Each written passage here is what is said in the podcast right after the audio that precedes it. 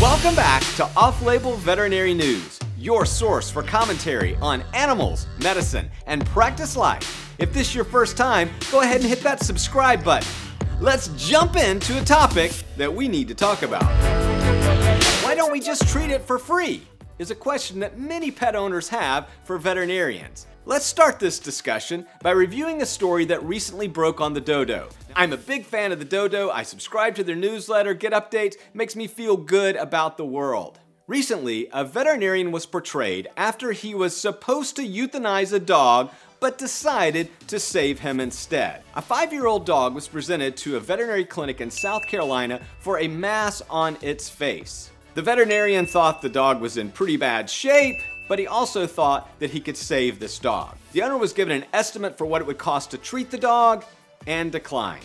She elected to have her dog euthanized. Instead of euthanizing this dog, as per the owner's request, the veterinarian had her sign over ownership to the veterinary clinic and he proceeded to raise money and save this dog's life. Everybody likes a feel good story, and this one certainly warms your heart.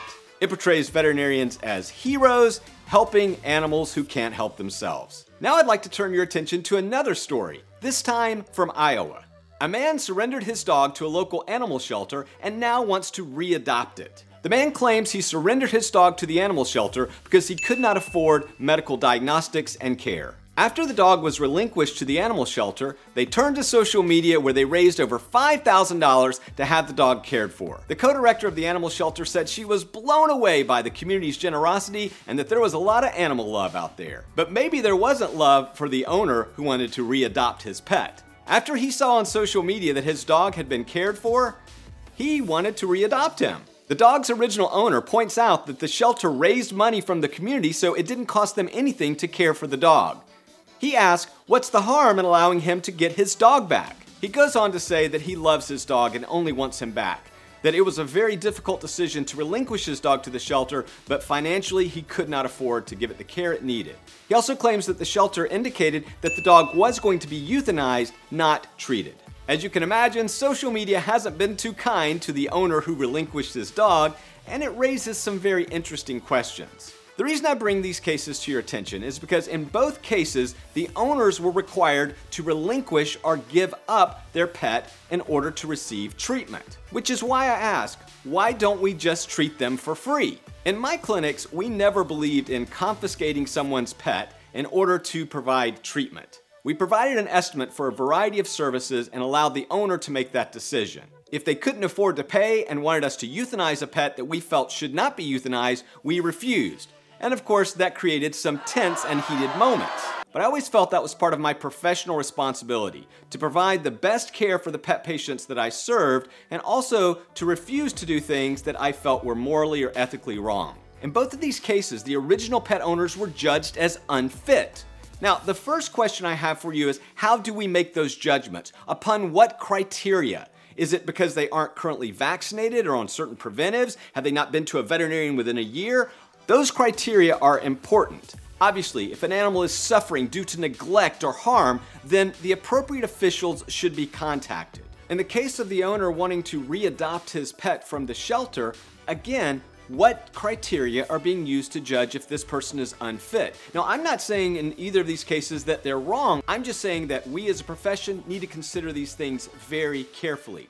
Ultimately, I think it confuses the public. In many instances, veterinarians go to extraordinary lengths to provide free care in certain circumstances. Yet, in others, may charge thousands and thousands of dollars. You can see how this is potentially confusing to the public. If you really loved animals, you wouldn't be charging me so much money. I know how much you care for animals, therefore, please do this for free. You love money more than animals. These are just a few of the comments that have been thrown at me over the last 25 years of clinical practice. There are no easy answers to this dilemma, but we must consider carefully how we interact with the public and what messages do we send. I believe that if an owner relinquishes a pet to have it treated, they must truly care for that pet.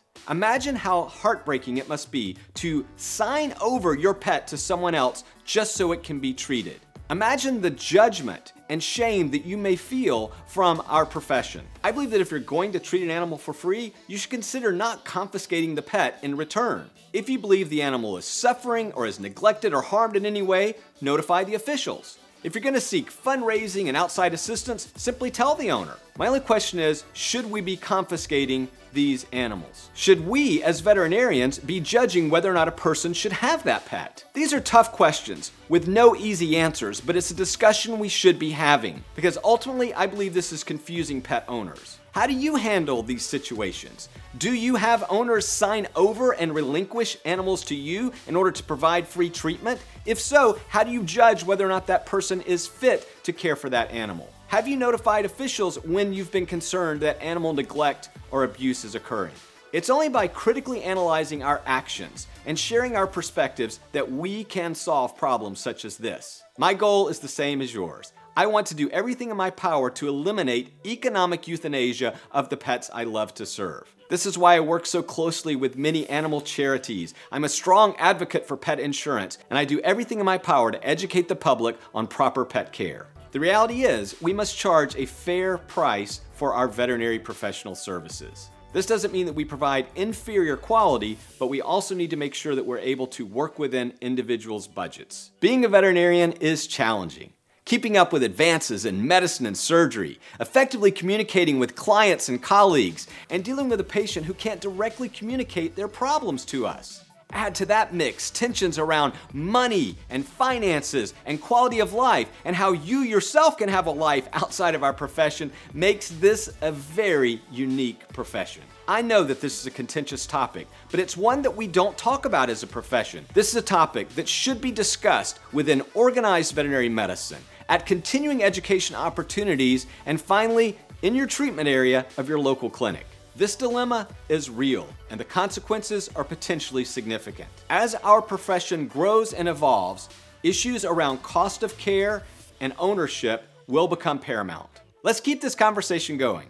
Share with your friends and family on social media. Talk about it with your professional colleagues. And finally, ask some of your trusted clients what they feel about this topic and where some of those boundaries should be. Thanks a lot for listening to my thoughts. Now I'd like to hear yours. Well, that's it for another edition of Off Label Veterinary News. If you like content like this, be sure to hit that subscribe button and ding the bell so you'll be notified when content like this drops on your internet doorstep. Until next time, keep living that off label life. Bye.